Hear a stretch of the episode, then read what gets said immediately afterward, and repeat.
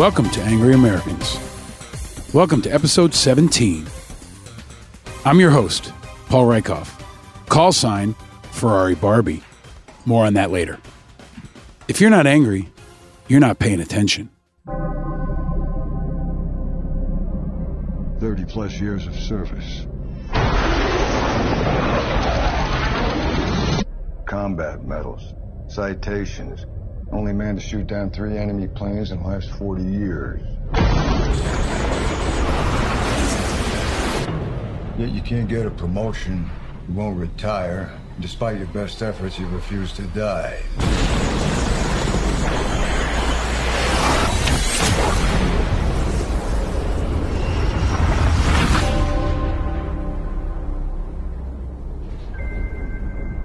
You should be at least a two-star admiral by now. Yet here you are. Captain. Why is that? It's one of life's mysteries, sir. The end is inevitable, Maverick. Your kind is headed for extinction.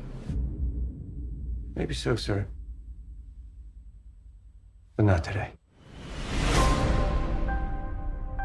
Not today. Nope. Not today. Maverick is back. Yep. If you haven't heard, there's a new Top Gun coming. And if you're not excited, you're not paying attention. Or you don't have a pulse. Or you're a Russian MiG pilot. Yep. Maverick and Top Gun are coming back. That trailer was just released, and the new film is coming next summer. But that was 1986. This is 2019. And we're going to get into that and much more later this episode with Marine Corps Lieutenant Colonel retired Amy McGrath, the first female Marine Corps pilot to fly the F 18 on a combat mission. She's the real life maverick, call sign Krusty. But Colonel Amy McGrath bravely fought America's enemies overseas for 20 years. Now, she's in the most important Senate fight in the country, seeking to knock out Senate Majority Leader Mitch McConnell in Kentucky. We sat down to talk with her about that race, leadership, integrity, parenthood, and how she got the call sign Krusty. And we'll get into what's got her angry and what should have all Americans angry. If you bet on this show having lots of material because there's so much in America to be angry about, well, then it was the best bet you've made since buying Apple stock back in 2003 when you were deployed overseas in Iraq. Yep, well, I did that. Unfortunately, I sold it a year later when I got home to buy a Jeep. But I made the right bet at the time. And if you bet on there being plenty to be angry about in America all this summer and us having plenty to cover for this show, then you made the right bet too. But unlike me, I hope you're holding as a long term investor because every single week in America, there is mass amounts of shit to be angry about.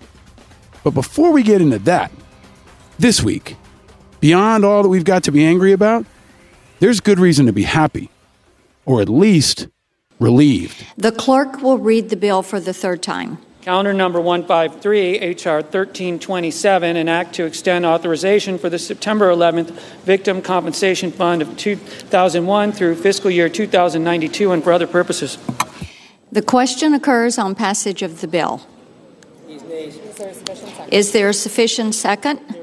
There is a sufficient second. The clerk will call the roll. Mr. Alexander. Senators voting in the affirmative Alexander, Barrasso, Bennet, Blackburn, Blumenthal, Blunt, Booker, Boozman, Braun, Brown, Burr, Cantwell, Capito, Cardin, Carper, Casey, Cassidy, Collins, Coons, Cornyn, Cortez Masto, Cotton, Cramer, Crapo, Cruz, Daines, Duckworth, Durbin, Enzi, Ernst, Feinstein, Fischer, Gardner, Gillibrand, Graham, Grassley, Harris, Hassan, Hawley, Heinrich, Hirono, Hoven, Hyde-Smith, Inhofe, Johnson, Jones, Kaine, Kennedy, King, Klobuchar, Lankford, Leahy, Manchin, Markey, McConnell, McSally, Menendez, Merkley, Moran,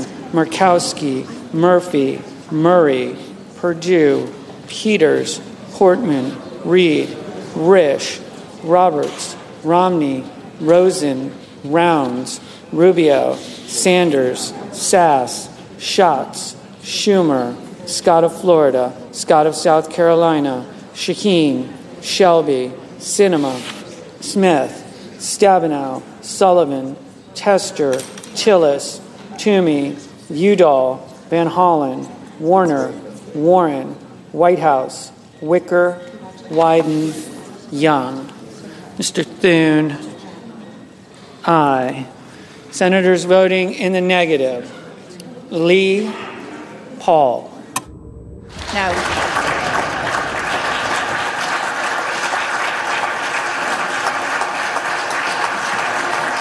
Expression of approval is not permitted in the gallery. Expression of approval is not permitted in the gallery. Well, it damn sure is deserved. And it's approved here and all across America, and especially in the homes of thousands of first responders. Yes, expression of approval is permitted on this damn show.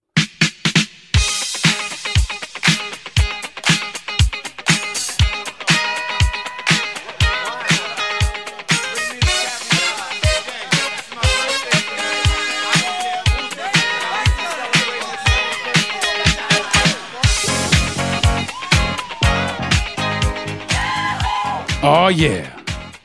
Every day is better with a little cool in the gang, right? Well, angry Americans, we have our first victory, and it's a big one. The 9 11 Victims Compensation Fund has passed. This week, after months, really years of fighting, and after so many of you who listen to this show took action from all political backgrounds, from all across America and all across the world, the Senate finally passed the 9 11 Victims Compensation Fund.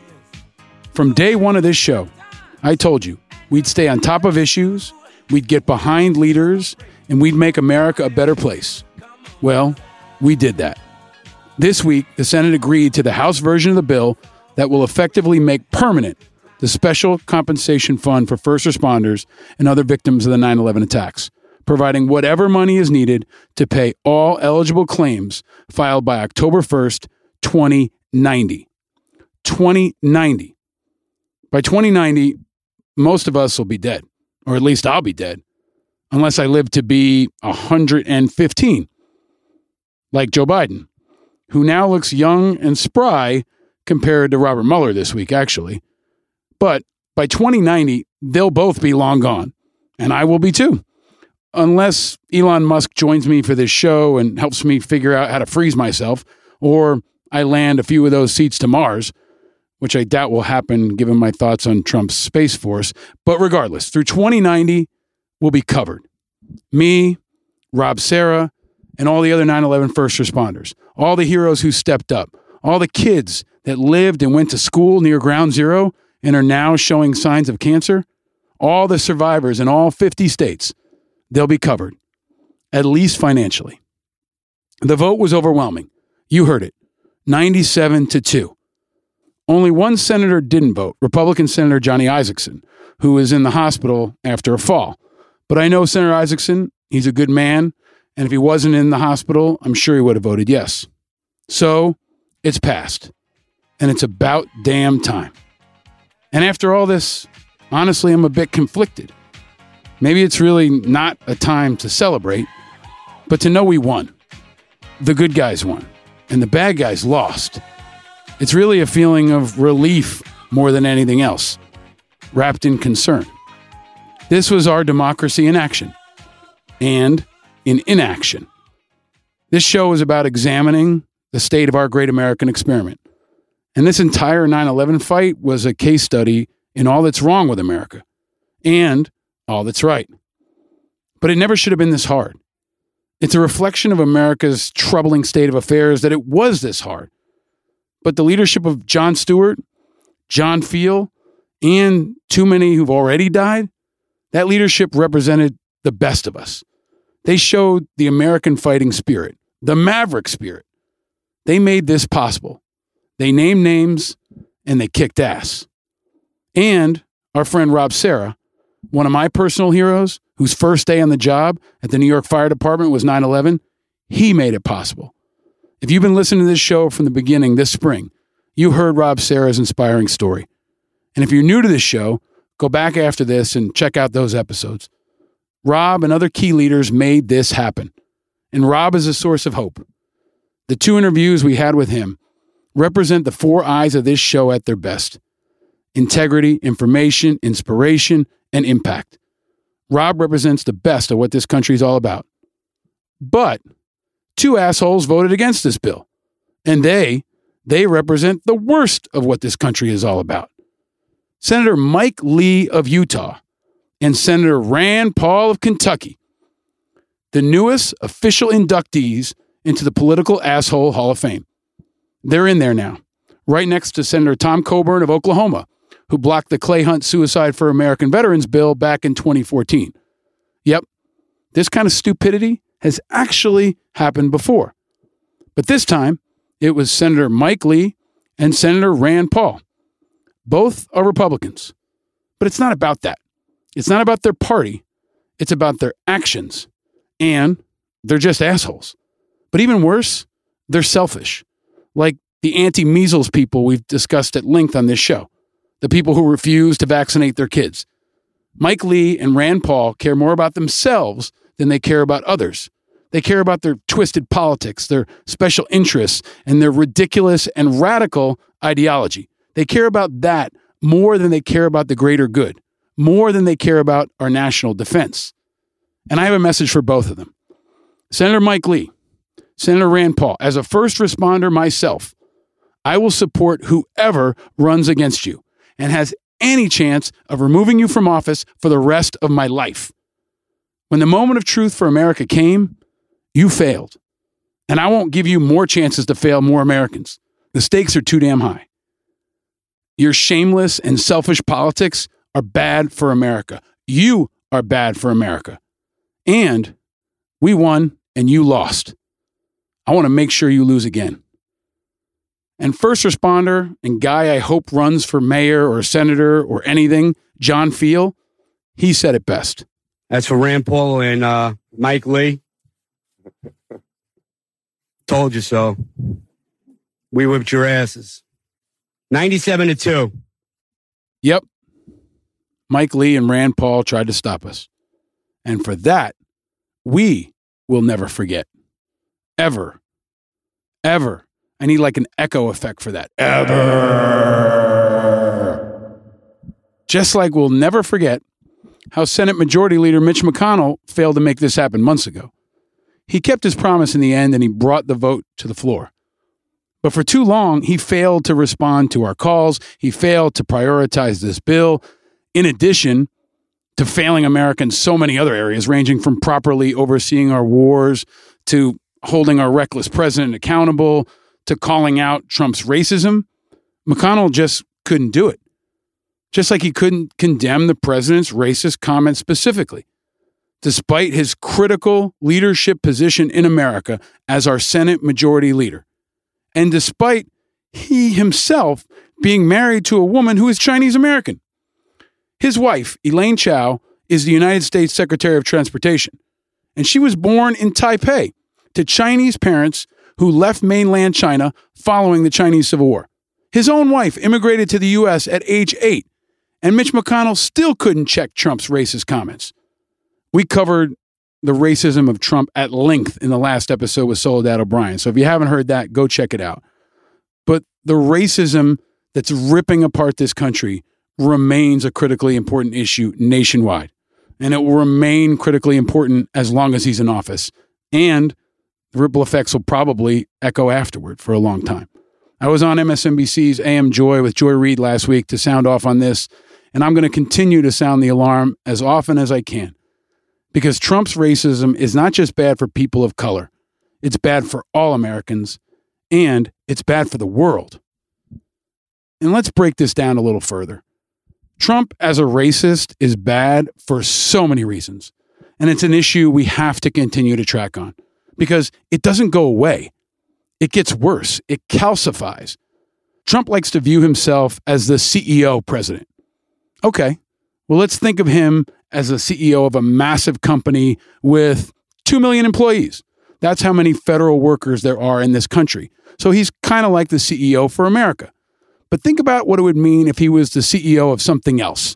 Let's pick something he likes Burger King. So imagine if everyone in America knew that Burger King's CEO was a racist. Think about what that would do to Burger King, no matter how good their onion rings are. People of color wouldn't want to work there. They wouldn't feel safe there. They wouldn't want to eat there. And if they had to eat there, they'd be concerned that they wouldn't be safe or that someone would be spitting in their burger. Now, extend that to how every person in America has to interact with the entire U.S. government, of which Trump is the CEO. They can't, and they shouldn't reasonably trust any of it. The entire federal government is contaminated by his racist leadership. The law enforcement, the IRS, the DMV, the schools, the hospitals, the fire department, the military, the parking ticket officers, the TSA, anyone who works for the government. If the CEO is a racist, it's rightfully assumed that the thing they run is racist. It's a problem. It's a big problem, and it's all of our problem now. And it's something we should all be angry about, and with good reason. Now, there are a few other important issues in the news that you should be tracking on and some that should make you angry and inspire you to action.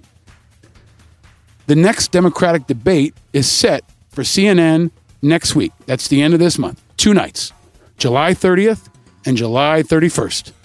The moderators for those debates will be Dana Bash, Don Lemon, and Jake Tapper. Now, interestingly, there's two lineups. The first crew is 10 people, and I'll call that the white lineup. And then the second one is the people of color lineup.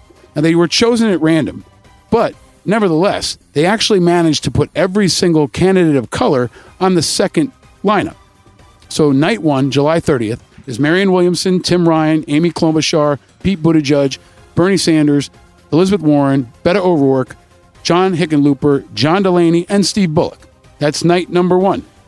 Night number two, July 31st, Michael Bennet, Kirsten Gillibrand, Julian Castro, Cory Booker, Joe Biden, Kamala Harris, Andrew Yang, Tulsi Gabbard, Jay Inslee, and Bill de Blasio.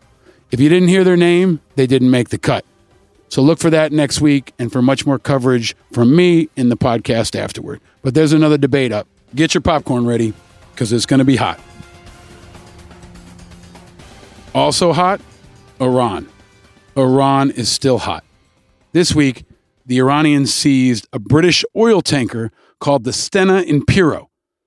At least one British oil tanker in the vital Persian Gulf waterway was seized by the Iranians this past Friday.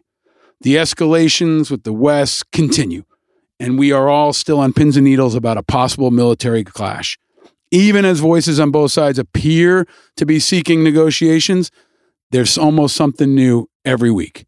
And the impoundment of this new tanker by the Islamic Revolutionary Guard Corps came a day after the U.S. said it downed an Iranian drone menacing an American warship in the region. Also, Iran says it killed 17 CIA spies. Iran claimed on Monday that it arrested 17 Iranian nationals allegedly recruited by the CIA to spy on the country's nuke program and military sites, and that some of these people have already been sentenced to death. In a tweet, Trump called the reports of the arrests totally false. The people taken into custody worked on sensitive sites in the country's military and nuke facilities. That's what an Iranian intelligence official told a news conference in Iran. He didn't say how many of them got the death sentence or when the sentences were handed out.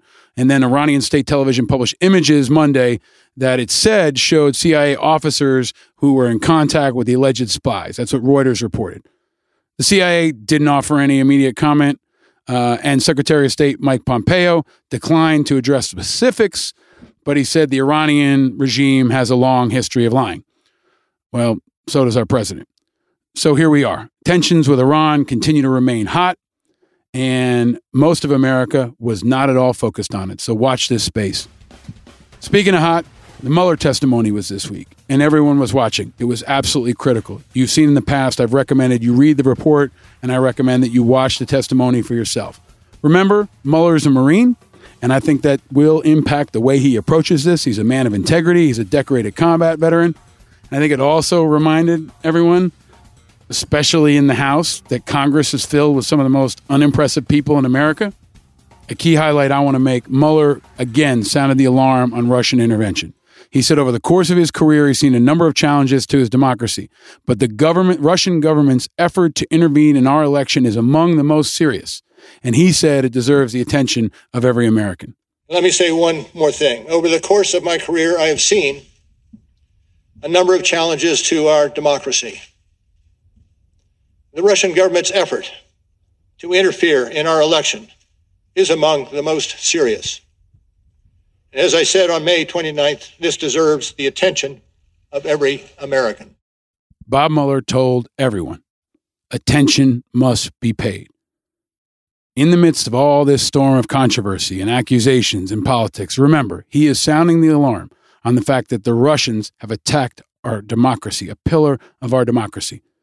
He also told lawmakers that his investigation, quote, did not address collusion, which is not a legal term, contradicting President Trump, and I think many Americans who casually watch politics will painfully learn how incredibly annoying congressional hearings can be and how petty, partisan, and just plain dumb many members of Congress are.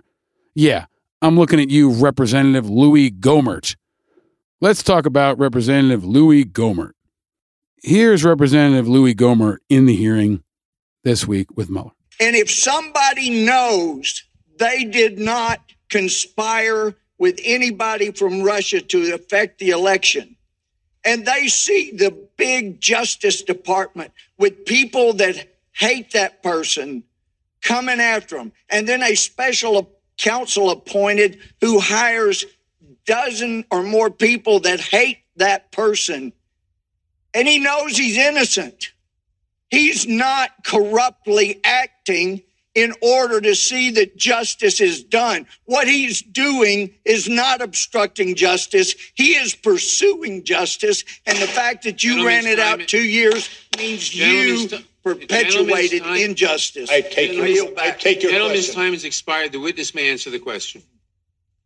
I take your question.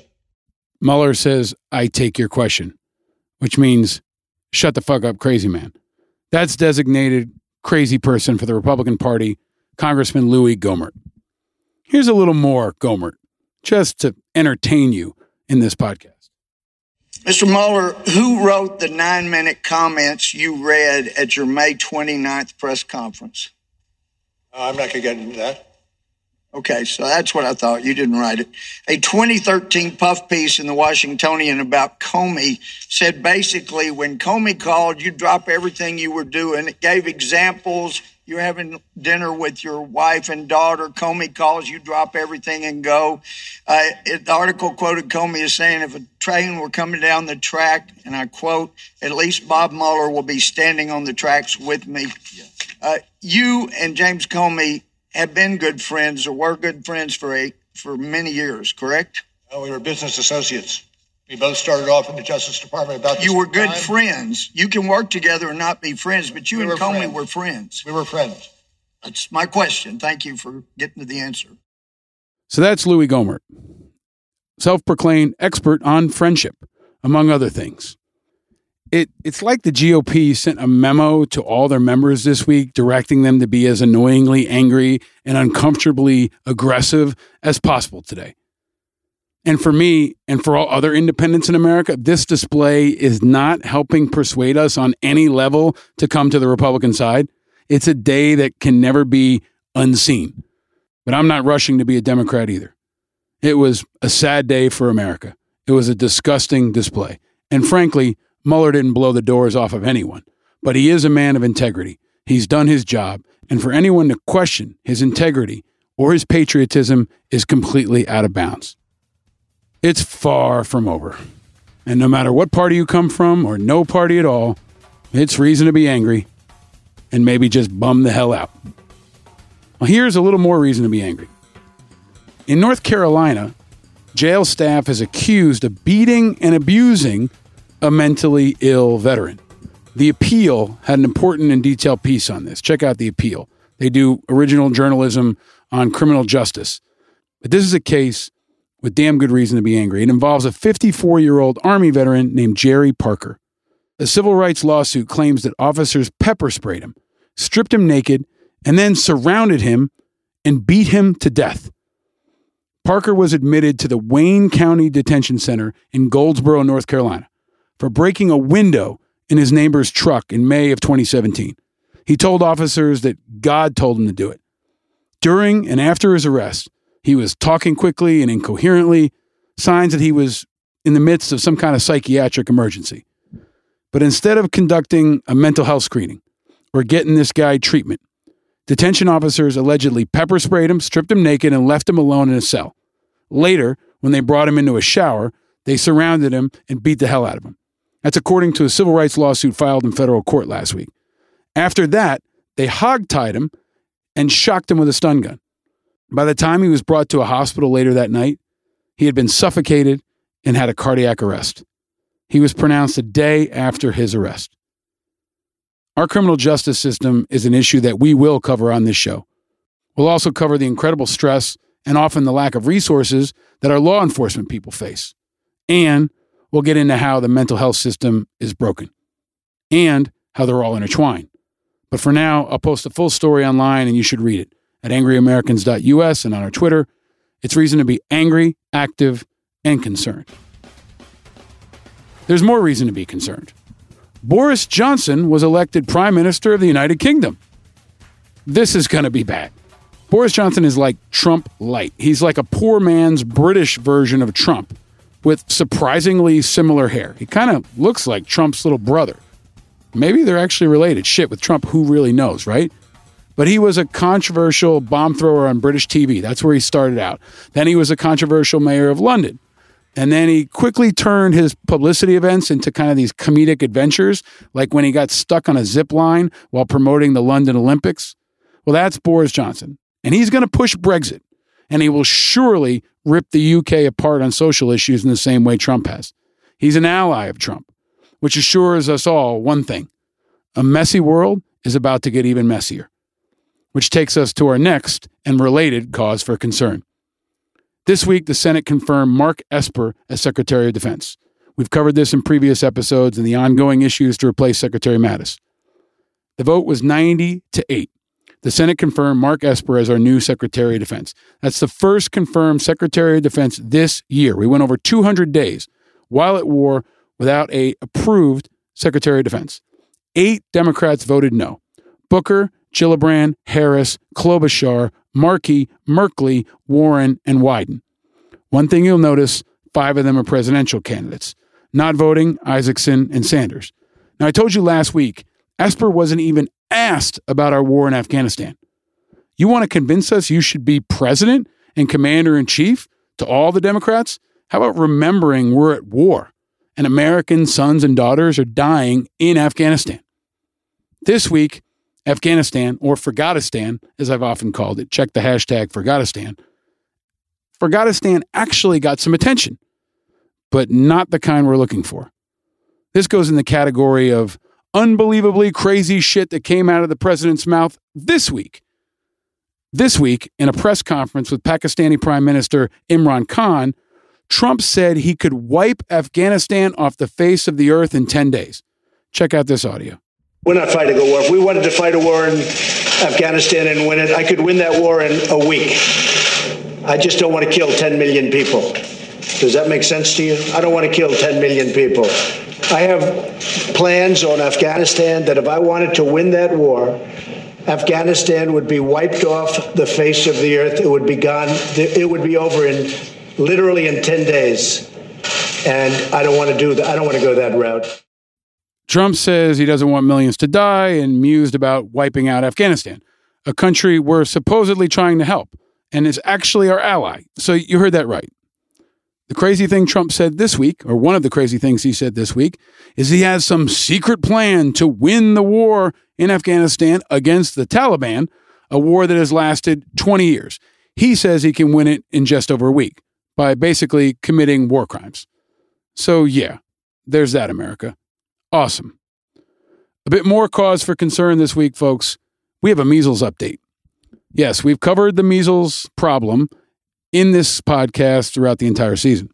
Well, the Center for Disease Control and Prevention on Monday confirmed another 25 cases of measles last week, with Ohio and Alaska now reporting their first 2019 infections. So, congratulations to all the folks in those states. Now, why does it matter? America is continuing to move toward losing the measles elimination status it's had since 2000, with the greatest number of cases we've had in the U.S. reported since 1992.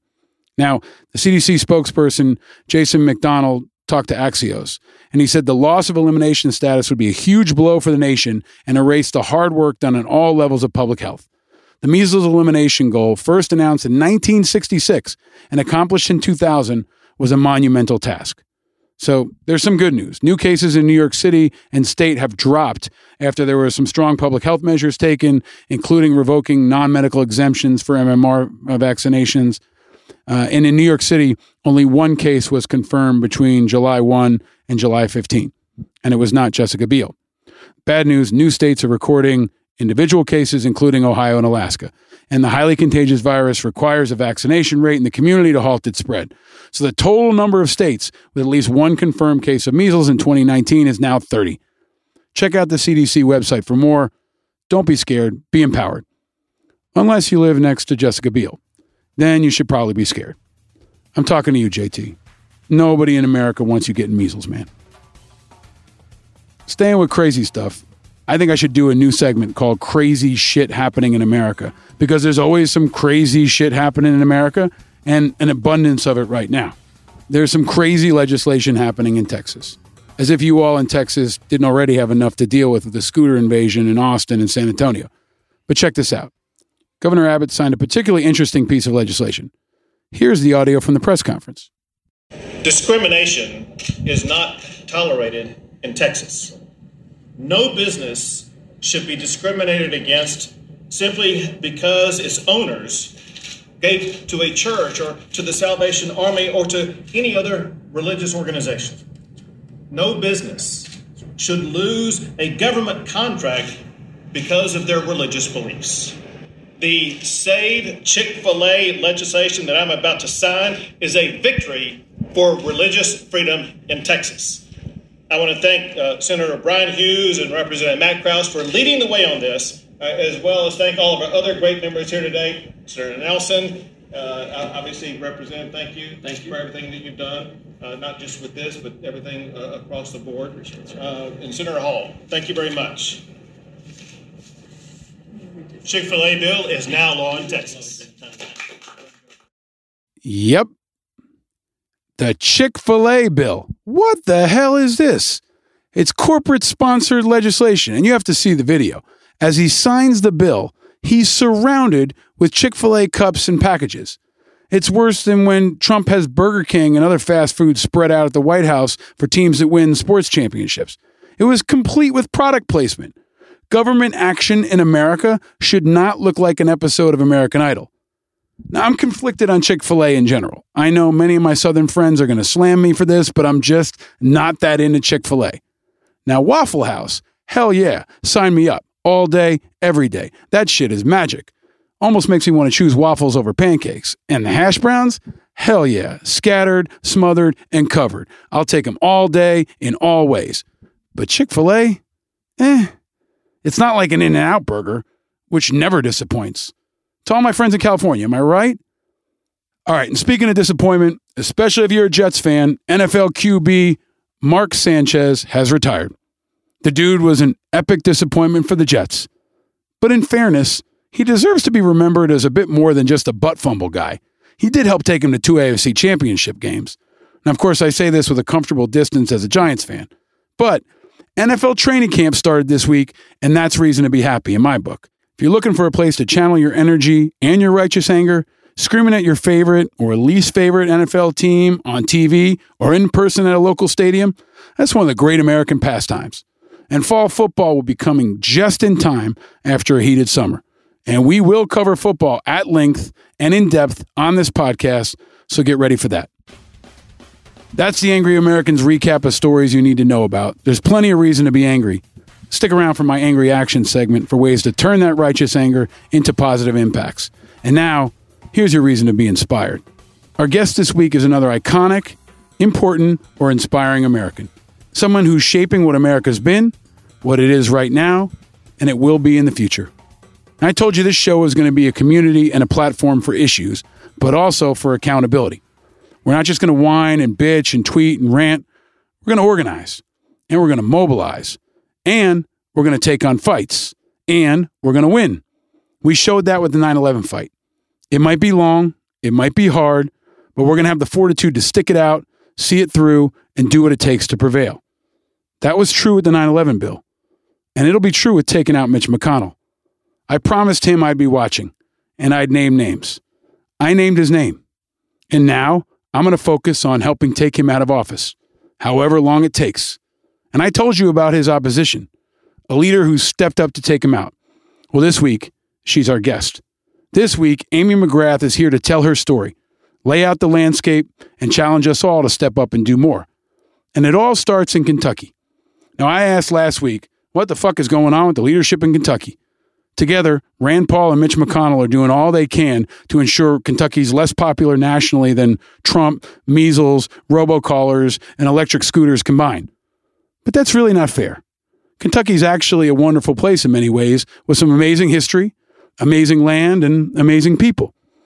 Did you know Kentucky has more miles of water that can be navigated than any other state in the Union other than Alaska? Kentucky's the place that rock bands like Cage the Elephant, Sleeper Agent, and Morning Teleportation came from. They're all from Bowling Green. The bluegrass groups, Driftwood and Kentucky Rain, along with Nick Lachey of the pop band 98 Degrees, are also from Kentucky. Noted actress and singer Rosemary Clooney was a native of Maysville, her legacy being celebrated at the annual music festival bearing her name. And more recently in the limelight are amazing country artists that I love, Chris Stapleton and Sturgill Simpson, both from Eastern Kentucky. Kentucky's an amazing place. But right now, between Mitch McConnell and Rand Paul, and their politicians are crazy, and they're driving politics in America for the worse. And we're going to get into that with Amy McGrath. Amy McGrath was born in 1975, the same year that I was. She grew up in Edgewood, Kentucky, where her dad was a teacher and her mom was a doctor. In high school, she played soccer, basketball, and was a captain of the soccer team. She was a leader from an early age and went on to attend the Naval Academy. After that, she went on to become the first female Marine Corps pilot to fly the F 18 on a combat mission. She served 20 years in the Marine Corps, during which time she flew 89 combat missions, bombing Al Qaeda and the Taliban. McGrath worked at the Pentagon, a headquarters Marine Corps Strategy and Plans Division, where she was the liaison to the Department of State and USAID, the U.S. Agency for International Development. She taught U.S. government to midshipmen as a senior political science instructor at the United States Naval Academy in Annapolis, and she got a master's in international and global security studies from Johns Hopkins. In 2016, she was inducted into the Aviation Museum of Kentucky's Hall of Fame. McGrath was a lifelong independent, but in 2018 became the Democratic nominee for Kentucky's 6th congressional district in the 2018 election, losing narrowly to Republican incumbent Andy Barr. Earlier this month, she announced her campaign to run for the Democratic nomination for U.S. Senate in the 2020 elections against Senate Majority Leader Mitch McConnell. Amy's story is a great American story. She's a leader, a veteran, the mother of three young kids, and a total badass. No matter where you live or what party you claim or don't, Amy McGrath's is a story you need to hear. And hers is a voice you'll be hearing a lot in the next year, especially.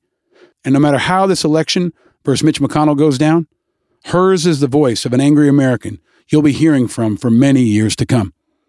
She's a person our kids can look up to and a leader we should all be rooting for. We're talking leadership, we're talking whiskey, we're talking politics, we're talking parenthood. And we're doing it fast, real fast. Because, well, we're also talking about flying. And you know what that means. Hey, Maverick. Yeah. Hear about ice? That? Want another one? Really? Yeah. I feel the need, the need for speed. Ow! Yep, It's time to take this show to new heights, higher than we've ever been before, high into the skies above.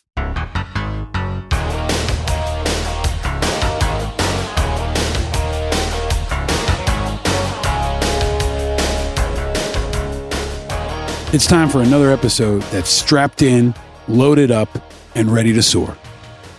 We've got some wings of integrity, a cockpit full of information, a stacked payload of impact, and an afterburner of inspiration. On the 50th anniversary of America's landing on the moon, we're invoking the great American fighting spirit of fighter pilot legends like Buzz Aldrin and Neil Armstrong. And we're taking you on a ride to some new heights.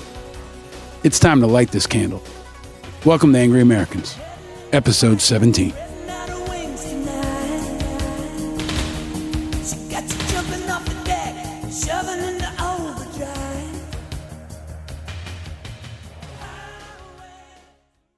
Sooner or later, we all have to wear a dress shirt. And I think we all know that sucks. There's nothing fun about it. Very little upside. They're uncomfortable, they're restricting, and you have to wear them and you wonder why nobody's made them better. Well, if you've listened to this show before, you know that I have good news. Someone has made dress shirts better, and that someone is Mizzen in Main. I love Mizzen in Main. I hope you'll check them out. Mizzen in Main makes dress shirts for men that are actually comfortable. Yes, you heard that right. Dress shirts that are comfortable. But how? But why? Well, it's their fabrics. Mizzen and Main shirts are made with performance fabrics. That means they stretch and move with you all day long. Mizzen and Main is an awesome company, and they've also got a flagship store in Dallas, Texas. They've got another store at the shops at Clear Fork in Fort Worth, Texas, and they've got a new store in Oklahoma City, Oklahoma. Check that out. Mizzen and Main is just great. Here's the other thing we're in summer months, which means when it gets hot, and it's really uncomfortable and you got to wear a dress shirt. Maybe you got to wear it to a wedding or maybe you got to wear it to a job interview or maybe you're business casual and you wear a dress shirt like I do often with no tie. And in a normal cotton dress shirt, you're like a sponge. You sweat, your cotton shirt soaks it up. It takes forever to dry. It's gross. Not with Mizzen and Main. They got these cool performance fabrics that dry quickly and wick away moisture so you don't have to worry about looking like a mess. Especially in the summer, these shirts are incredible. As I've told you, JJ Watt wears them. Football season's back. You're going to see JJ Watt rocking them. Uh, so does golfing legend Phil Mickelson. And that's because Mizzen and Main performs. Company is headquartered in America, in Texas, and I am very proud to have them as a founding sponsor of this show and all things Angry Americans. They're wrinkle resistant, making them perfect for travel. So you can put them in your backpack, you can put them in your car, when you're on a plane or on a horse. You can just pull them out of your bag and you got nothing to worry about. They're easy, folks. They work, they're comfortable, and you can wash them at home without paying the dry cleaner, which is going to save you a bunch of money. So head on over to mizzenandmain.com uh, or their backup website, which is super cool, www.comfortable.af. That's really a website. Use the code Angry Americans at checkout, and you'll get 10 bucks off a dress shirt right now. That's mizzenandmain.com. Check them out for yourself, for someone in your life. Mizzen and Main, awesome company, awesome product. It's never felt better to look your best.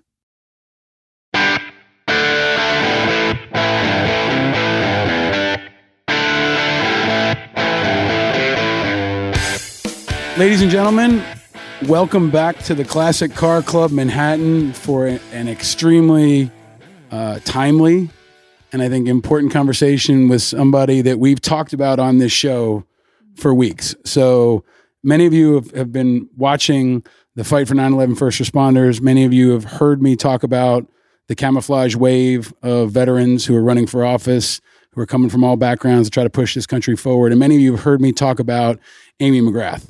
And every episode, I want to interview someone who is iconic, important, and or inspiring. And I think Amy's at least two of those already. Um, but she's in maybe the most important Senate race in America, taking on Mitch McConnell in Kentucky. And she's here in New York. And this worked out. And I'm really thrilled and happy you could join us. So, first of all, welcome to New York. Yeah, thank you. It's great to be here. And welcome to the Classic Car Club. Yeah. Um, we got a break in the heat. It might only be for a couple hours, but coming from Kentucky, you know heat. So this is yeah, nothing, this is right? actually great up here. It's nice and cool. And I ask every guest to choose a, a cocktail or a beverage. Mm-hmm. and it always just gives us a little bit of insight into who they are. And every episode, we talk about American whiskey Right. as a part of the show. We talk about cars, and I asked, you know, what you wanted, and your team said either Bulleit bourbon Right.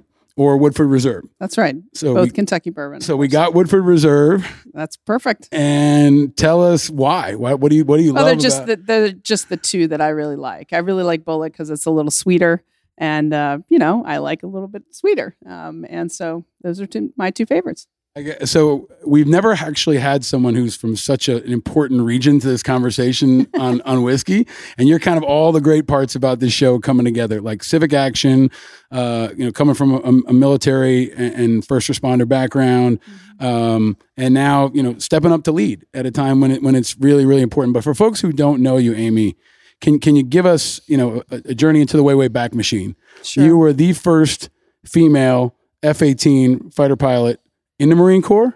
Not quite. Th- please, take- take- yeah. take me- so um, I, I ended up being the first um, woman Marine to fly in an F eighteen in, in a combat mission. I was doing it as a backseater. I, I later became a front seater or a pilot. So there's a distinction there. But um, I was able to become the first, not not because I was I was just in the right place at the right time. I mean, you were in the military. You just you're in the right place at the right time. And for me as a woman, you know, the doors just opened right when I turned 18 for um, the job that I wanted, which was to fly combat jets on aircraft carriers and just combat jets in general. So at that time, it was 1992, 93. Uh, we had a combat exclusion law, and that's how I had to learn about government. Because when I was 13, I advocated, I, I had this dream, wanted to be a fighter pilot. And I remember, you know, what is all 13 year olds or 12 year olds who have a dream? They go to the library and they research everything. And I found out, well, there's no women doing this. Well, why? Well, there's a federal law prohibiting it. So I had to learn about government. And I, w- I became an advocate. I wrote my member of Congress. I wrote um, my senators. Uh, and I wasn't happy with the response.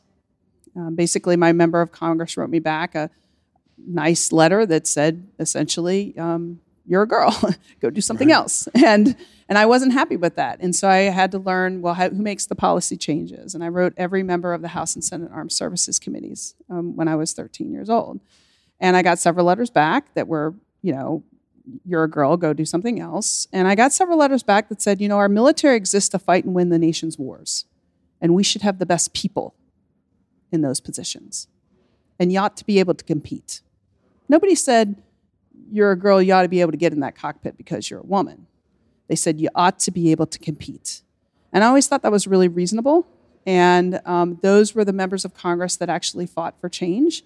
And I was a beneficiary of that change. And I, I never forgot um, that. I never forgot that idea that I'm lucky that women before me didn't have that opportunity. but you're also good, right? Because they're not going to put just anybody in, in, a, in a cockpit, Well, right? I worked very a- hard. What's what's an F eighteen worth? I mean, tens of $70 mi- million. Yeah, seventy million dollars, right? So you, you have to have the technical competence, you have to have the leadership skills.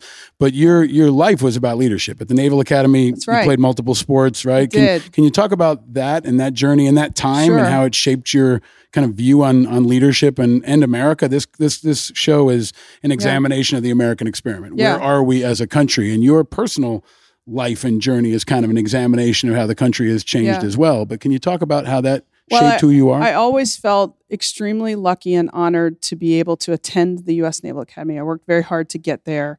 And when I, I went there, I, I just loved it. I was surrounded by uh, patriotic Americans from all around this country. And it was just, it really molded me. I, I came from Kentucky.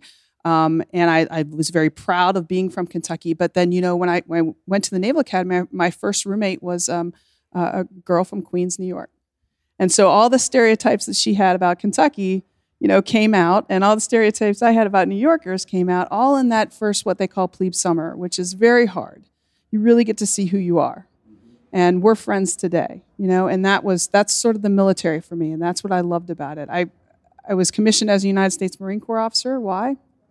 I, Marines were the best, and uh, and I and I wanted I wanted the toughest, and I got it. And and from there, um, I got I went to flight school and just worked my butt off to get into fighter jets. and I, I read a little bit about it, but where were you on 9 11? like on, on those days. Yeah. Can, can you kind of paint the picture of where you were? Yeah, I was stationed in Miramar, in Marine Corps Station Miramar in San Diego, California, and I lived very close to the north gate of the base. Um, I was a junior officer, so I lived in a, a small condo close to the base. Which, as you know, if you're you know the closer to the base you, you are, the the cheaper the condos are. Right. The, the, the, the high- more senior officers live further away. And so when 9 11 happened, we got a call from my um, executive officer or the officer in charge, whoever was on duty, to all the officers and said, Get in, get on the base, get in your flight gear. So I rushed um, into the ready room. I was one of the first um, air crew to get into the ready room. And um, 10 or 15 minutes goes by, um, 20 minutes goes by, and the executive officer comes in. Um, he may have been the operations officer, I can't even remember, and looks around at all the air crew that were in the room. And there were only about six of us or seven of us. And I remember him looking up on the whiteboard and, and thinking, oh my gosh, I'm going to have to put McGrath in. She's brand new. And um, and sure enough, I w- because I was the only one there, um, I h- was ordered to man one of the jets out in the combined arms area on the other side of the base, which had six air-to-air missiles uh, loaded up. And we went over there, put our flight gear on, and turned up, you know, all, both engines, got everything online, got all the weapon systems online, and parked right off the runway, ready to go. And of course, the mission was we were going to respond um, to any airliner possibly coming to the Los Angeles or San Diego area. And so I did that for four hours. I sat on the runway with six fully armed air to air missiles, radar, and, and heat seeking missiles, um, ready to go to do potentially the unthinkable.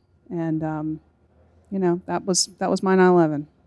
I, I wanted to to hold on that story because I think I was here in New York, right on the opposite coast at the same time, mm-hmm. and and so many other people are shaped by that moment. But I think there's a whole side of the military and national security apparatus that was put into place, right, and that was stood up in those moments that people are still unpacking. Yeah. So you know, you were the, the line of defense for Los Angeles. That's right. You and, and your crew and the other aircraft in your unit were literally the, the line of defense against anything Yeah. coming into Los Angeles and San Diego. That's right. And the magnitude of that, that, that would have been your first combat mission? Absolutely. And I was, you know, I was brand new to my squadron. I'd had only been to into my operational squadron maybe four or five months, and um, it was very, very real, um, surreal almost. And I remember getting out at being relieved of that duty after the four hours or so in the jet. Another air crew would come in, and um, going back to the ready room and still kind of shaking you know like wow what just happened? Where are we? Where's our country? What's going on? And i the first phone call i made was to my mother um, to tell her what was going on what i was doing and to you know see if she okay is everybody okay?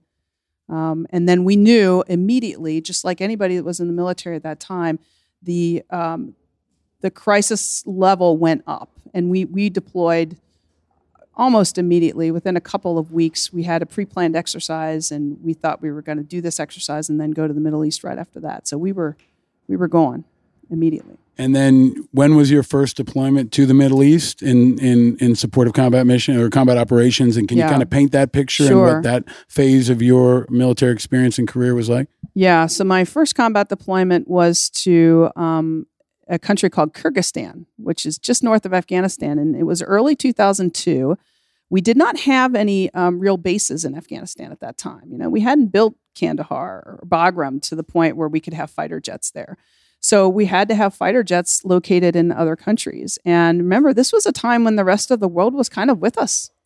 Um, countries like Kyrgyzstan, they were with us.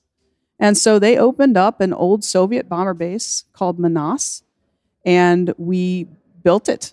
Um, I remember landing in an F 18, and we literally did the Marine Corps expeditionary thing that you always heard about. You know, we landed our aircraft and then we pitched our tents. It was amazing.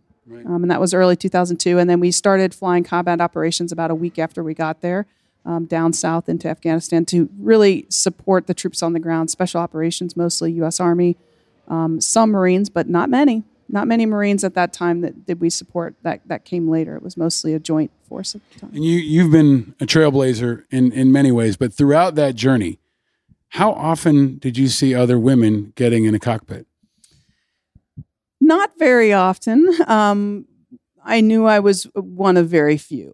Um, there were other women in the Marine Corps, and they were great, but there were so few of us. Um, so, you know, when we got together, it was it was fun.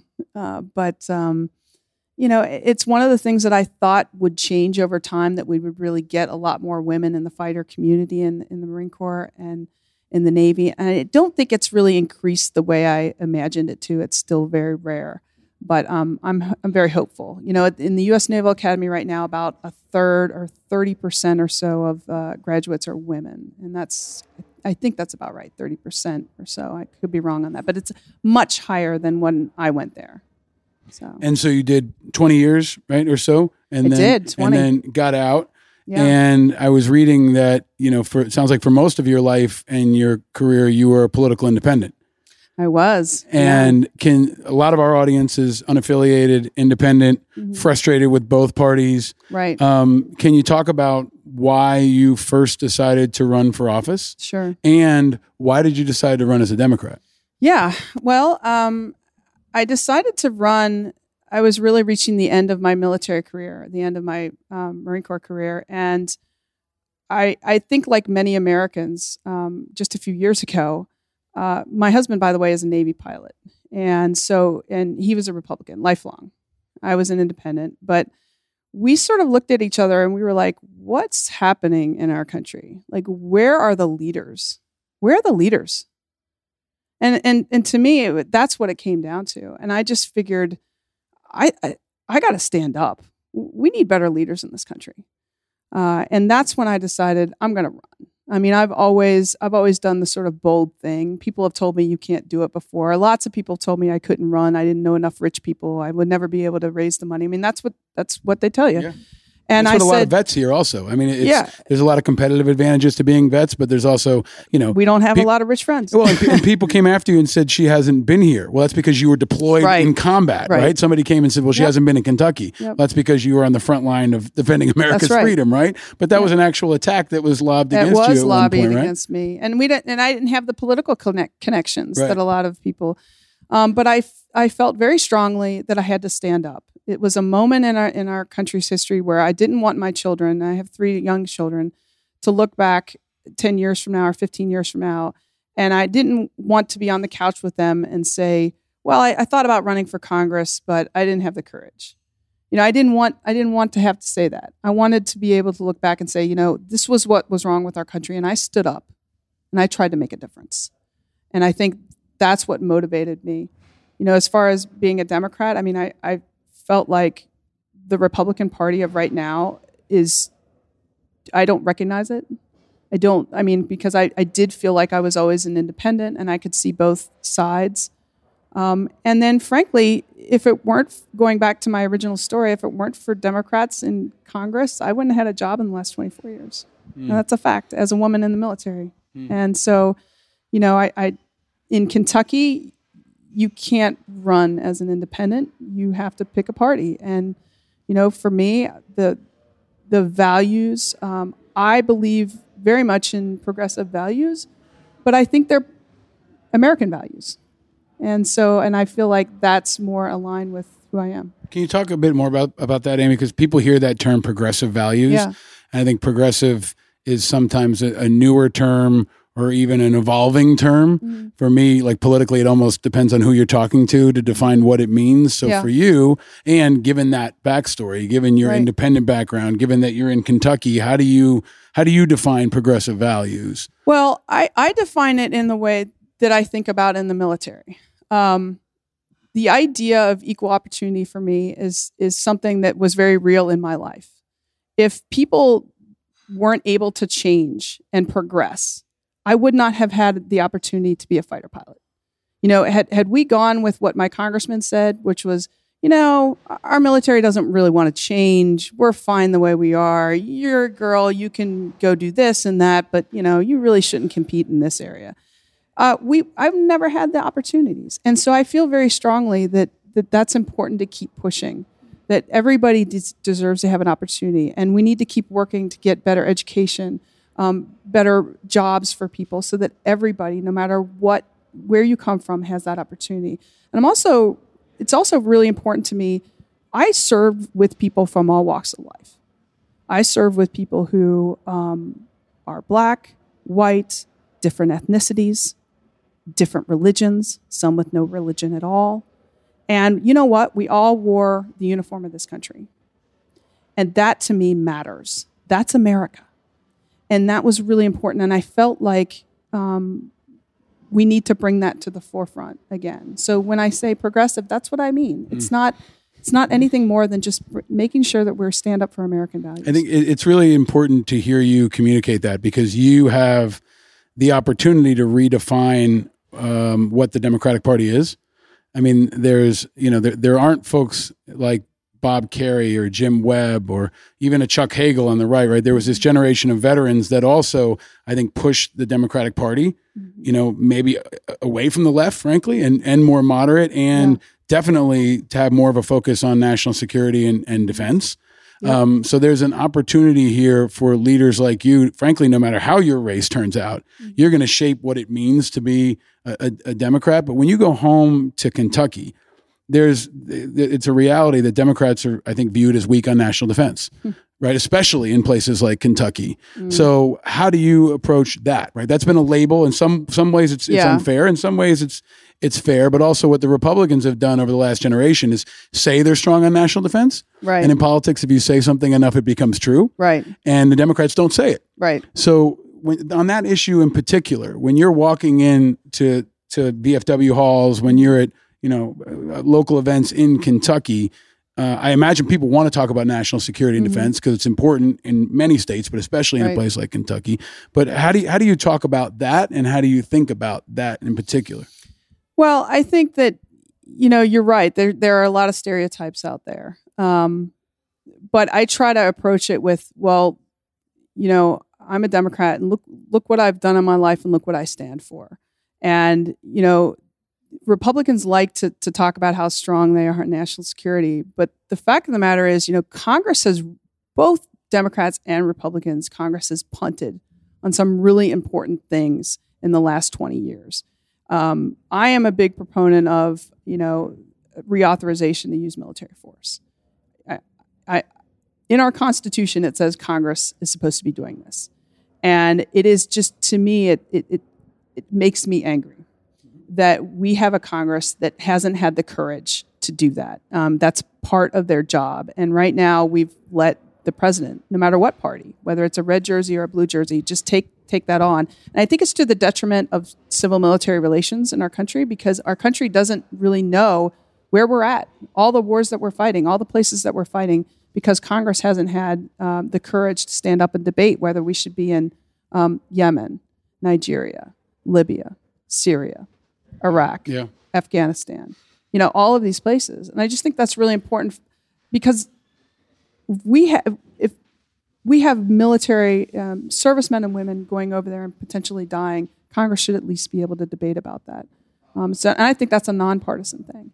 Yeah, I, th- I, think we've talked about it a lot on this show about the authorized use of military force and how Congress has a blank check. They have no accountability. They can basically go where they want, when they want, spend as much as they want, you know lose as many lives as they want with no real social backstop. So I think no matter what your political party is, you know, re-examining the AUMF and calling for that accountability is necessary. I hope you can be a voice for that.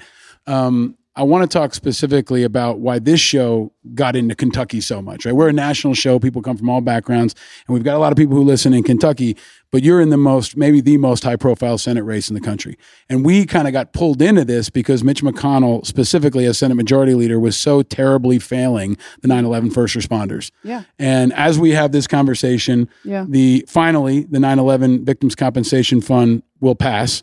It's going to overcome the the block from Rand Paul, which yeah. I covered in the past and we'll cover again this week. But it's ridiculous and it's stubborn and it's ideological, and I think it's selfish of Rand Paul to put that block on there.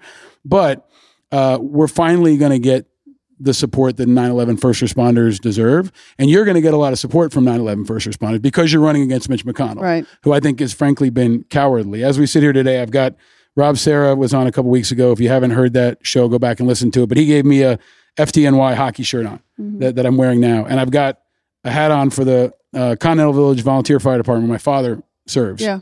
And so today, this week is a very important time for the 9 11 first responders community. Yeah. But this also shows the hypocrisy of the leadership in Washington. Yes. So let's talk about McConnell specifically. Why should Americans outside of Kentucky care about you beating Mitch McConnell? Well, just directly to the 9 11 first responders, and then I'll talk more broadly. You know, it, it's terrible what's happened. Um, you should not have to come begging to Congress every two years for this. I mean, if we had leaders that would just do the right thing, I mean, look, Mitch McConnell was in power with it, his party was in power for two whole years. He, he, didn't, he didn't secure any of the funding for these things. And, um, you know, you know what he did? He passed this massive tax windfall for millionaires, people just like him. That's all he did. That's the only major piece of legislation that they passed in two years. Um, they didn't pass any legislation. They didn't, you know, secure the border. They didn't do anything on infrastructure. They didn't do anything to make fix healthcare. And that's the biggest thing. It's about priorities. And Mitch McConnell's priorities are just so far off where the average Kentuckian is. Um, and that's why I'm running against him. I mean, his priorities are the special interests and the entities that fund his campaign. And it shows. And you have to, he has to be shamed into doing the right thing. I mean, we're doing, we're seeing it also in Kentucky with uh, the coal miners. You know, I mean, uh, folks with uh, black lung disease have, have worked their whole lives in the mines. And now these mines close and they go bankrupt and, and they, they're not helping the miners that are, you know, and we need to help them. And guys like Mitch McConnell, it's just it has to be shamed into doing it, you know, over and over again. So I think that's that's the big problem. But more broadly, I mean, this is a man who is the perfect example of Washington dysfunction. He cares about his own party, his own power, um, to the detriment of really the entire country, and certainly to the detriment of Kentucky. Uh, and you know, it, it's for those of us who fought for our country and swore an oath to the Constitution to see that you know him just blatantly sort of rip up the Constitution and just do whatever he thinks is is going to be personally powerful or powerful his, for his political party. Um, that makes me angry. You know, that makes me angry. It's Yeah, not so that's what usually the question I ask is, you know, Amy McGrath, what, what makes you angry? There you go. You know, I mean, that's that's what it is. It's I have want to have faith in our government. I want to believe in our country and in our government. And it- guys like Mitch McConnell make you cynical, and that's why he's got to go. And if, if I can ask you to build on that, because it's not just guys like Mitch McConnell, it's Mitch McConnell. Because to he, be in particular, this is kind of a twofer, right? For people of any party who care about accountability, Mm-hmm. who care about country over party, Right. if you beat Mitch McConnell, you beat, in my view, a bad leader, Yeah. but you also beat the Senate Majority Leader who controls the priorities. he determines whether or not That's right. Jon Stewart has to go down to Washington and Yep. beg for three months. He determines whether or not our wars are authorized. He determines whether or not VA oversight happens. That's right. And uh, you know everything else. He sets the tempo. Yeah. So and he's so- very open and arrogant about that. He he's basically saying, you know, infrastructure is is dead on arrival. It's not going to come to a vote, you know, and he's the one that that has that power. And he's he's not using it to the benefit of the United States. He's not using it to the benefit of Kentuckians. Um, and that's the big problem. And he's been around 34 years, and he is a creature of Washington, D.C. Um, many Kentuckians voted to to drain the swamp. I mean, that's that was why they voted for, for President Trump in many cases. So uh, you can't do that until you get rid of Mitch McConnell. I mean, you cannot change Washington until you change the people you send there. And, and so there was a, a photo today online that I saw that had Mitch McConnell kind of creeping down the hallway, and Jon Stewart was kind of standing on a corner looking, watching him. Like on a, on a very basic level, uh, for folks who are watching outside of Kentucky, did, did that crack through? Did all of the Jon Stewart stuff, he's considered maybe a New York liberal, and all the firefighters and cops came from 50 states, but did all this pressure really hurt him? Because I hope it did right? Like I I hope that it, that he felt it, but I think it's easy to to step away from a state and not know what's going on inside. So, do you feel like people in Kentucky ha- have been seeing that and feeling that and, and are, are questioning him for it?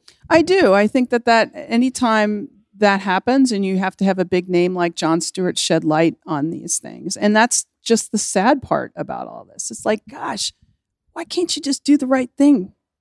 You know, why do you why do you need to be shamed into into doing this every time? And it's not just that. I mean, it's basic stuff, Paul. I mean, Mitch McConnell in 2016 had the ability to warn the American people that we were being attacked by a foreign adversary, had the ability to warn us that it was happening in a bipartisan way so that it was not looked upon as a partisan thing, it was looked upon as a national threat to our country, the way it should be, because this is not a partisan issue. Our election security should not be a partisan issue. And he failed to do that. I think that that's, that's unforg- unforgivable.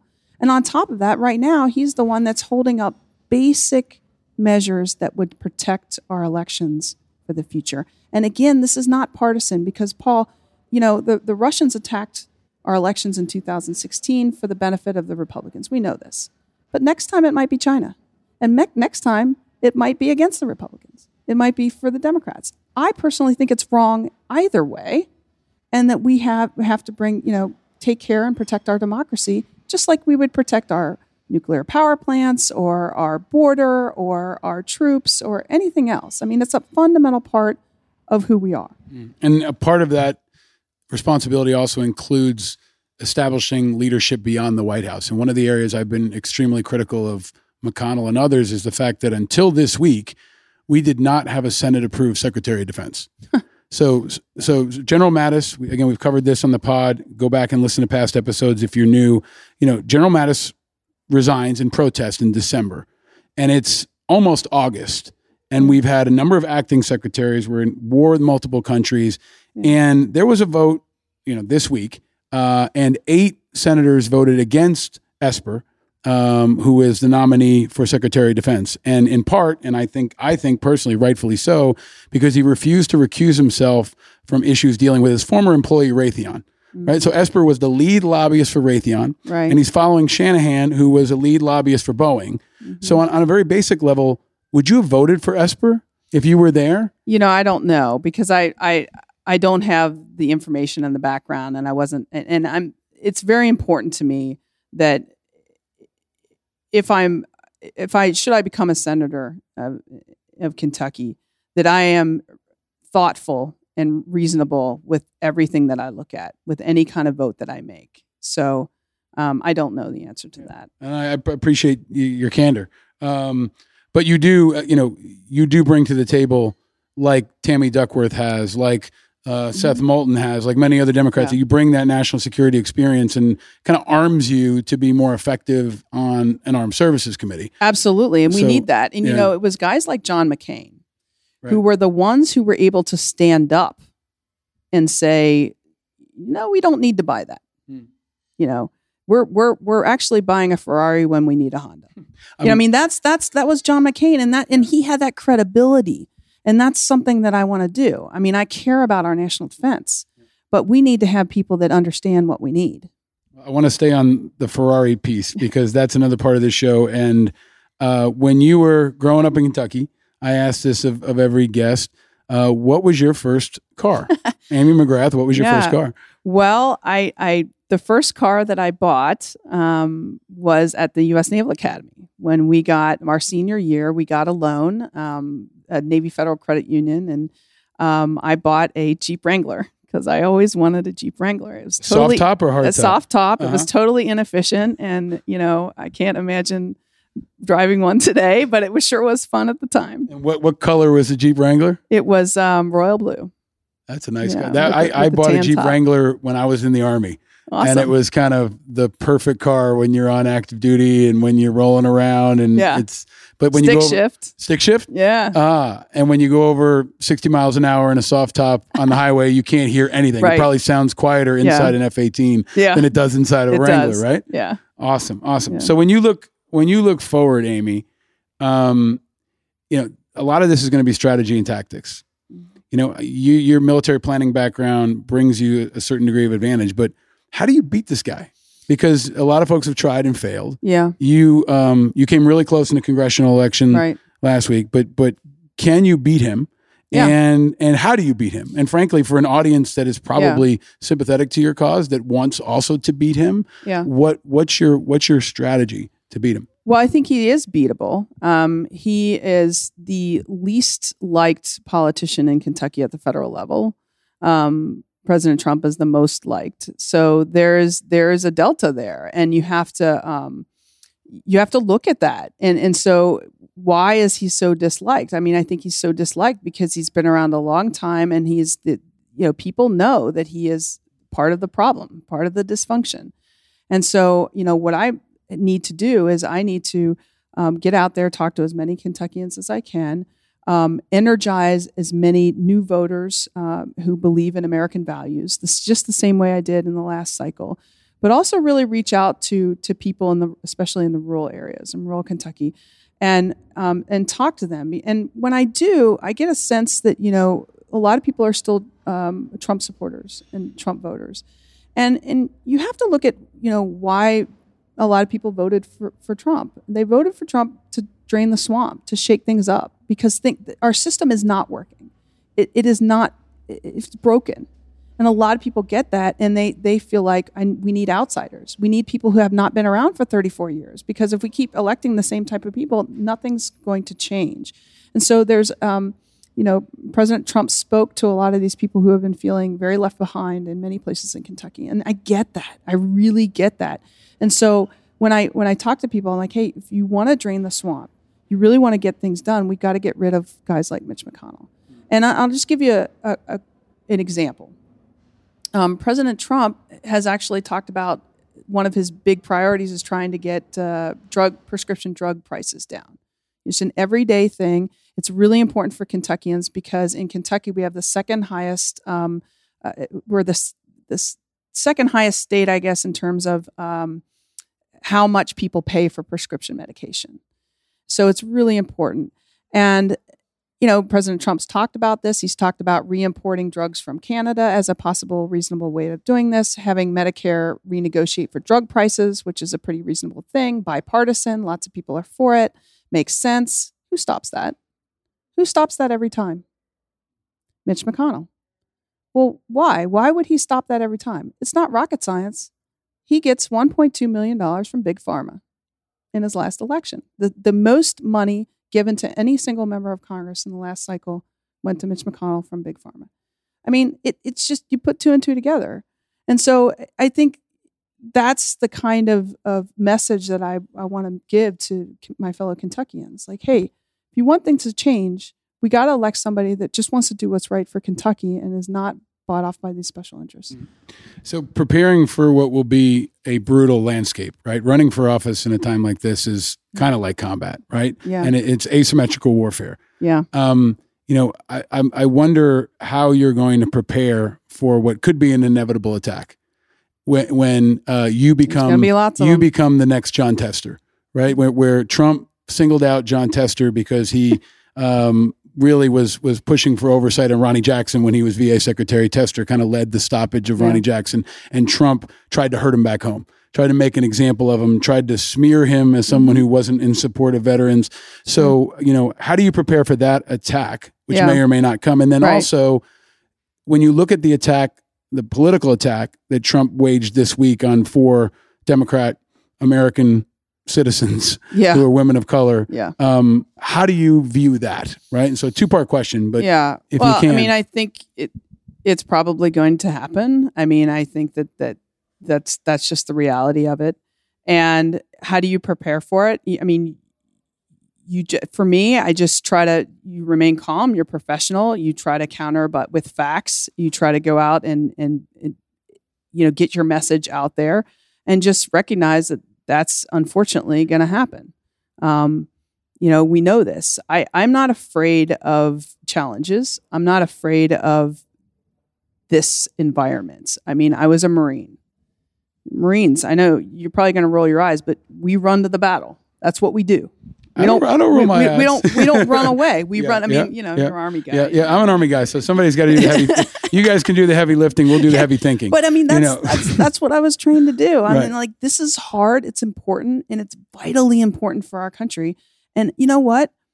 I'm okay with I'm okay with that stuff because I've had friends die in combat. They're gone. I'm here. I need to. It needs to matter, and and so I'm doing what I need to do for my country right now and for Kentucky. So I'm okay with it. I'm I'm I'm moved by your passion and your focus. And um, for folks who are listening, we also have we'll have video of this interview up on the site on angryamericans.us in the next couple of days. And I want you to remember this part of the interview and watch Amy's face because I think you're bringing a seriousness and a focus that is authentic. And frankly, I think it's part of why I and other people have been watching your campaign so closely is because you're you're honest. You're bringing a realness to this that that is overdue, and it's a contrast to McConnell, where he won't stand up, for example, and condemn Trump's racist remarks. You know, for, for on a very basic level, but also his wife is Asian American, so it's a personal thing for him. And even at that moment, it's become a clarifier um, in that you know this is an integrity check for people. This moment, and Trump continues to be an integrity check for people. Um, and I think your integrity has been has been tested. It will continue to be tested, and it could be the great differentiator between you and and McConnell ultimately. But building on that, Amy, you're also a mom of three kids, 3 little kids. Yeah. Um, a lot of folks listening are struggling to balance life, children, finances, and and part of why I want to interview is because you're just a, a kick-ass person. You're an inspiring person. You're a role model for many people. And you know how do you how do you do all that? And what you know if you could go back and talk to Amy McGrath 20 years ago and say, hey, you know, here's some advice for yourself. Mm-hmm. What would you what would you tell them? And and how have you been so Well- successful and done so many things at the same time? Frankly. I, w- I would say what my mother told me, which is you do it one day at a time. And that has, I, I've kept that my whole life, no matter what I was doing, whether it was training to fly an aircraft on the back of an aircraft carrier at night, or whether it was having the third of my three children. Um, you know, no matter what it is, you do it one day at a time. And I and I learned that from my mother, who was also a trailblazer who became a medical doctor in the 1960s. She was one of the first women to graduate from the University of Kentucky Medical School.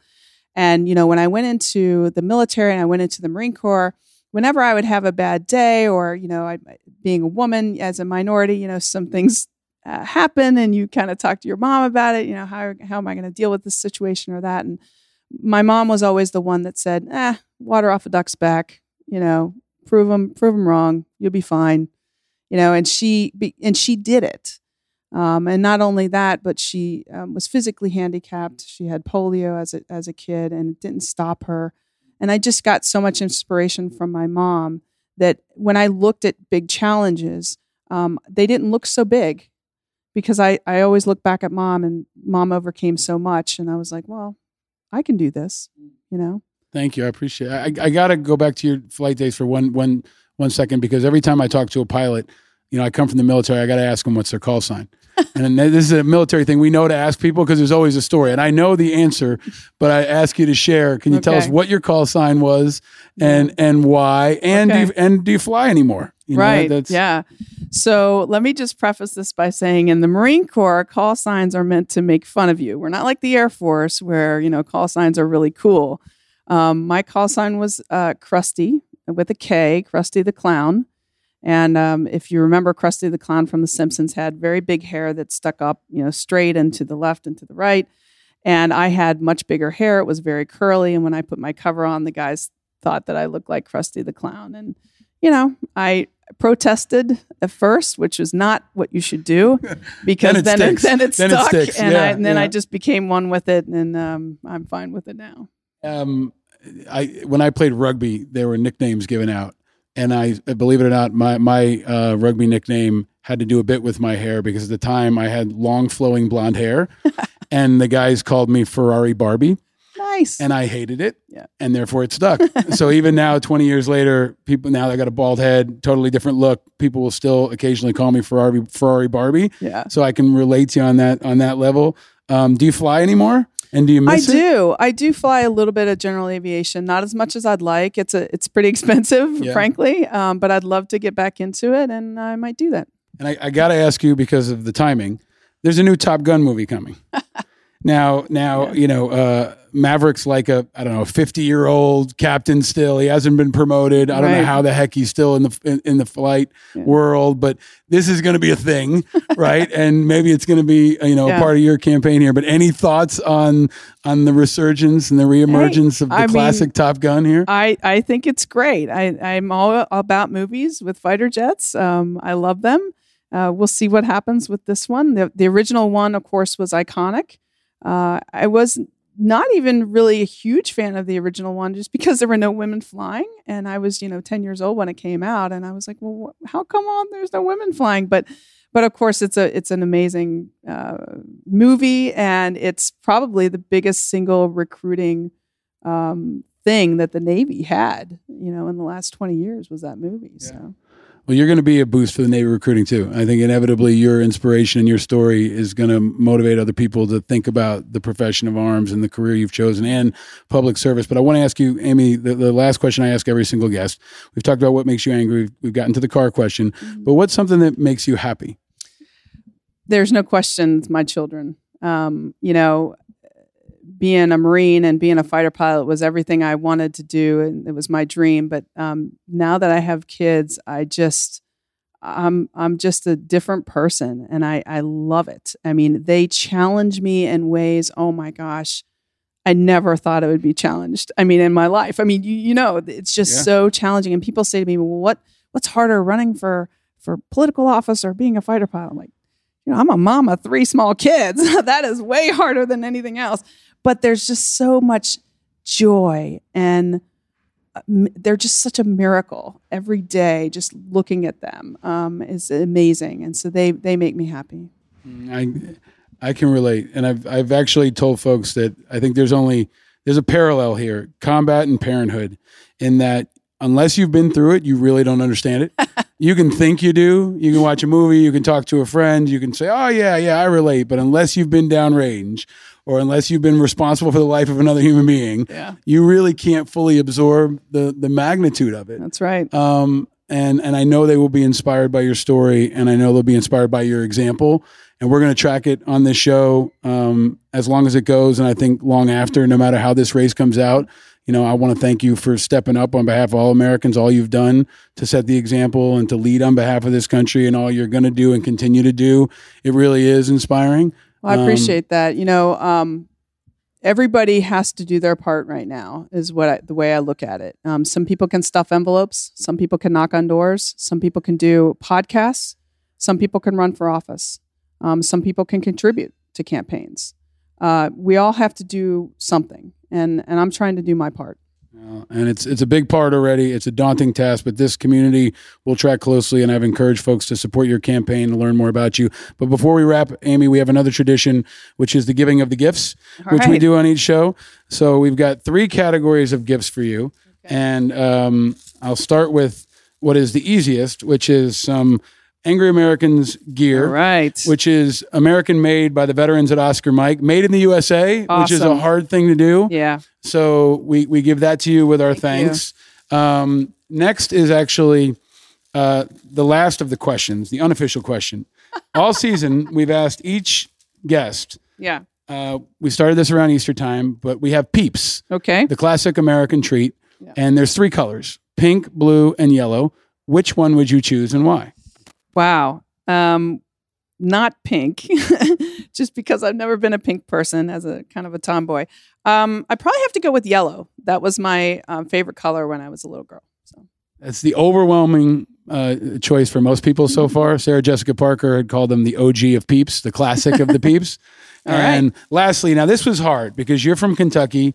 We were drinking um, Woodford Reserve, which comes from Kentucky, right? Yeah. And each week we pick a different American whiskey. Okay. And I can even hold some of that other stuff. This is the hard part of being a guest on the show is I load your lap up with stuff. But uh, I walk into the liquor store each week and try to find uh, an American made whiskey that kind of speaks to the guest. And I did not want to go with Kentucky Oh no! because you can get Kentucky at home, yes, I can. Okay, Hudson Manhattan Rye whiskey. All right, which might sound like blasphemy to people back in Kentucky, the idea of a New York whiskey. that's whiskey. okay. You know, my husband's gonna love it. He's gonna love it. He likes to try everything. So But we we give that to you with our thanks. Thank you. Um, I, I I think you'll you'll need it over the course of the next couple of months. But most of all, you know, our thanks for your leadership and for your commitment and for being here. I hope you have a great trip to New York. We wish you the best on the campaign. You've been a true inspiration, and uh, and our community is going to be watching you closely. Well, I appreciate what you've done, and that's why I wanted to come here. Um, this is important. I appreciate what you've done um, before this podcast and, and now putting this on. Thanks, Paul. Thank you very much. Ladies and gentlemen, Amy McGrath, check her out online and everywhere. Uh, read up on her bio, follow her on Twitter, uh, and look out for her in the skies above. Uh, Angry Americans uh, wrapping up here from the Classic Car Club. Thank you very much.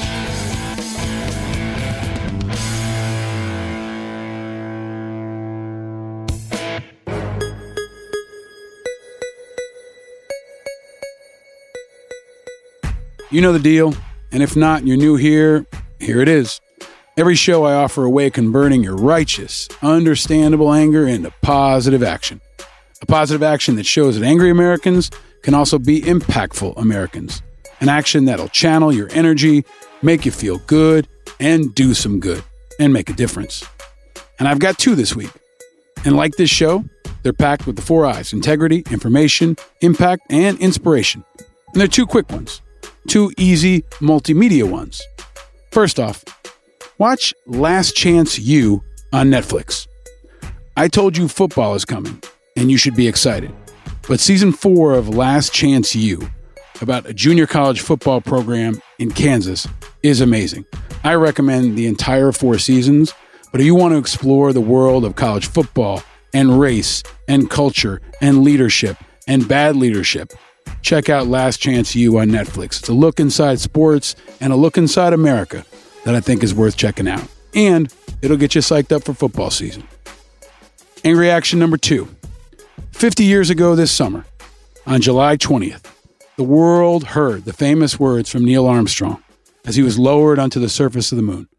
Um, uh, at the foot of the ladder, the LM footpads are only uh, uh, depressed in the surface about uh, one or two inches, uh, although the surface appears to be uh, very, very fine grained as you get close to it. It's almost like a powder. Ground mass uh, is very fine. That's the middle long one. Okay, I'm gonna leave that one foot up there and uh, both hands down about the fourth rung up. There you go. Okay, now I think I'll do the same. For those who haven't uh, read the plaque, uh, we'll read the plaque that's on the front landing gear of this LM. There's, there's two hemispheres, one showing each of the two hemispheres of Earth. Underneath it says, Dear men from the planet Earth, first set foot upon the moon, July 1969, AD. 18 indeed. I guess you're about the only person around that doesn't have TV coverage of the scene. That's all right, I don't mind a bit. How is the quality of the TV? Oh, it's beautiful, Mike. It really is. Oh, geez, that's great. Is the lighting halfway decent? Yes, indeed. They've got the flag up now, and you can see the stars and stripes. Yeah, I'm going to step off the LM now. One small step for man, one giant leap for mankind. It captivated a country and a generation worldwide. It showed what Americans were capable of if we all stick together.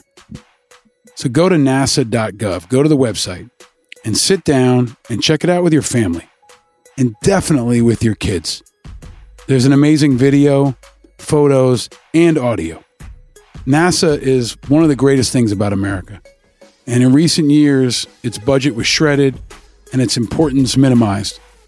But this week underscores why NASA is so important, so inspiring, and so uniquely American. If you've got a story to tell or a resource to share, use the hashtag Angry Americans and let me know. Don't just be angry, be active.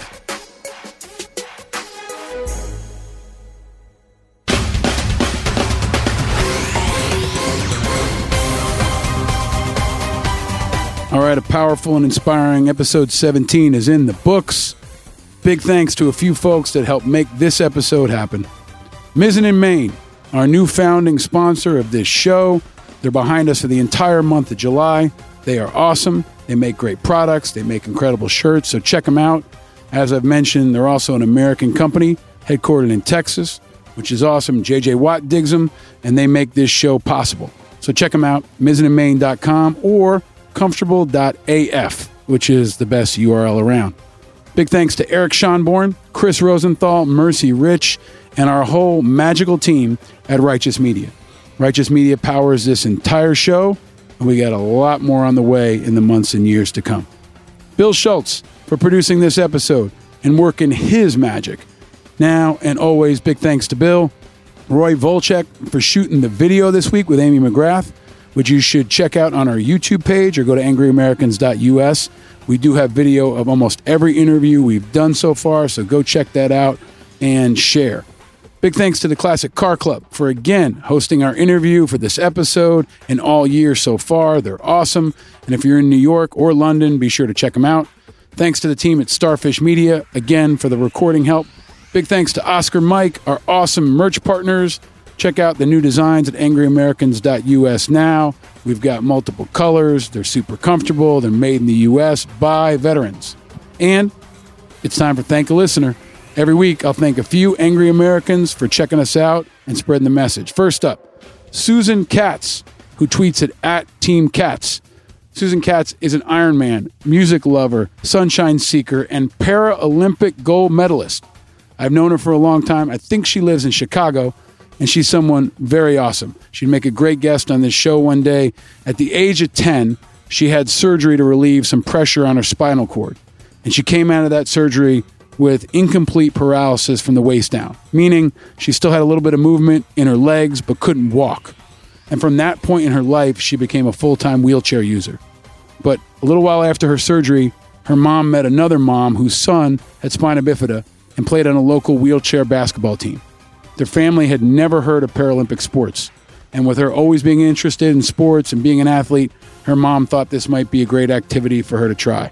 And she went on to become a Paralympic gold medalist. She's awesome. And she sent a tweet and it said, to quote Paul Rieckhoff, if you're not angry, you're not paying attention. It is all of our responsibility to speak out, act, support, donate, whatever you're comfortable doing or can do, and vote.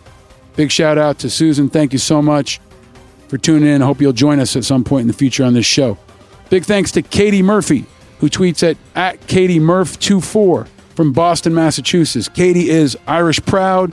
Uh, she is a brain surgery survivor, forever a DKM fan, and hopes are so much higher, so don't count me out. She's a survivor. She tweeted, If you have not listened to Angry Americans with Paul Rieckhoff yet, what are you waiting for? This is one of the best podcasts I've listened to, and I look forward to the notification on Thursday for a new episode. Big shout out to Katie in Boston. Thank you. Uh, and be sure, if you haven't already subscribed, go to iTunes and subscribe. This podcast will be uploaded onto your phone at 0301 a.m. Eastern Time every single week. Finally, big thanks to Eric, who tweets at EGVVND. He's in the Chicago Burbs, and he usually posts about Notre Dame, the White Sox, Mayor Pete, and his quote unquote normal, boring life. But he's a proud Navy veteran uh, and posted a, a, really funny picture that South Park put out on Facebook uh, about the scooters. And it said, uh, you know, it's like one day everything was fine, and the next day these fucking scooters were everywhere. So we hear you, Eric. He's been a big supporter of this show. Big shout out to Eric, and thanks for all the support. Thank you all. And as always, thanks to my family, my amazing wife and two boys, my big guy who's about to turn four, met Peppa the pig this week at a kids' party. Now, not the real Peppa, but a gigantic person in a Peppa costume, which kind of scared the shit out of him. But he played it cool. Uh, and Peppa the pig is kind of amazing, also kind of twisted. I might have to do an entire show on Peppa and Thomas the Train and Tumbleleaf, which is awesome, by the way. If you have kids and you haven't checked out Tumbleleaf, go check that out. Anyway, my big guy's turning four next month. And if you have any ideas for amazing birthday presents, please fire away at me on Twitter, folks. Let me know. And my little guy, the baby, is smiling like crazy. He's almost five months old. And everything they say about time flying by when you have young kids is true, especially with the second kids. But I love you guys and my wife, who continues to be a queen, tolerating me slaving away on this podcast. Thank you guys for continuing to support me and this project. And most of all, as always, my deepest thanks to you for tuning in. If you dig this show, please tell your friends to check it out. If you're on Apple device and you like this show, please leave a quick review and keep the feedback coming on social media. I see you, I hear you, and I'm with you. And later this year, we're planning to take this show on the road. So get ready. We're going to do some Angry American events live, and they will be full of amazingness and the four I's and good whiskey. So look forward to that. You can check us out on all your social media platforms Instagram, Facebook, Twitter, and we'll have more. Next week, I'll be back on the radio Monday and Wednesday of next week, July 29th and 31st, and the week after on Monday, August 5th. I'll be guest hosting again for Chris Cuomo on his Let's Get After It radio show on Sirius XM, channel 124. It's from 12 to 2 Eastern, and then it replays in the evening. Uh, you can listen if you're a Sirius XM subscriber live or on demand. We got a lot to cover. Uh, we're going to cover the next Democratic debate on Tuesday and Wednesday, and I'll have presidential candidate and Marine Seth Moulton on the radio as my guest. Uh, and I hope to have him on this podcast soon. I'll also have Tommy Vietor from Pod Save America and Pod Save the World on the radio with me. He's a longtime Democratic activist, and I'll have him on to explain to independents like me and everyone else what the hell the Democrats are thinking and get his inside scoop on the race and the latest debates, which will be hosted by Don Lemon, uh, among others, and is on CNN, all of which is likely to disappoint us all profoundly and give me plenty of material for next week's show. But tune in, call in, Sirius XM channel 124 next Monday and Wednesday, 12 to 2 Eastern. And check out angryamericans.us. You can see the video from our interview with Amy McGrath. You can see my cool FDNY hockey t shirt uh, that Rob Sarah gave me. You can see what the Classic Car Club looks like inside and see all our past interviews with folks like Rachel Maddow and Wes Moore. And you can get yourself some dope Angry Americans merch, which continues to be a hit. We have lots of colors and they're perfect for the summer. You can also sign up for our weekly newsletter, which is full of goodness. Uh, and you can find ways to listen to this podcast if you need to help your uncle or your grandma or whoever has a shitty phone and doesn't listen to podcasts. You can help them find it. It also links to our YouTube channel and all kinds of cool stuff. So check it out. Next week, we'll be back with a fresh new interview from another important, inspiring, or iconic American. It's another one you're not going to want to miss. So stay tuned, subscribe, and share, and we'll keep this movement growing week by week. And remember, it's okay to be angry and know you're not alone. We're all a little angry, and that's because we're paying attention. And together, we can turn that vigilant anger into positive impact. I'm your host, Paul Rieckhoff. Thanks for listening. Stay vigilant, America. Really, especially now.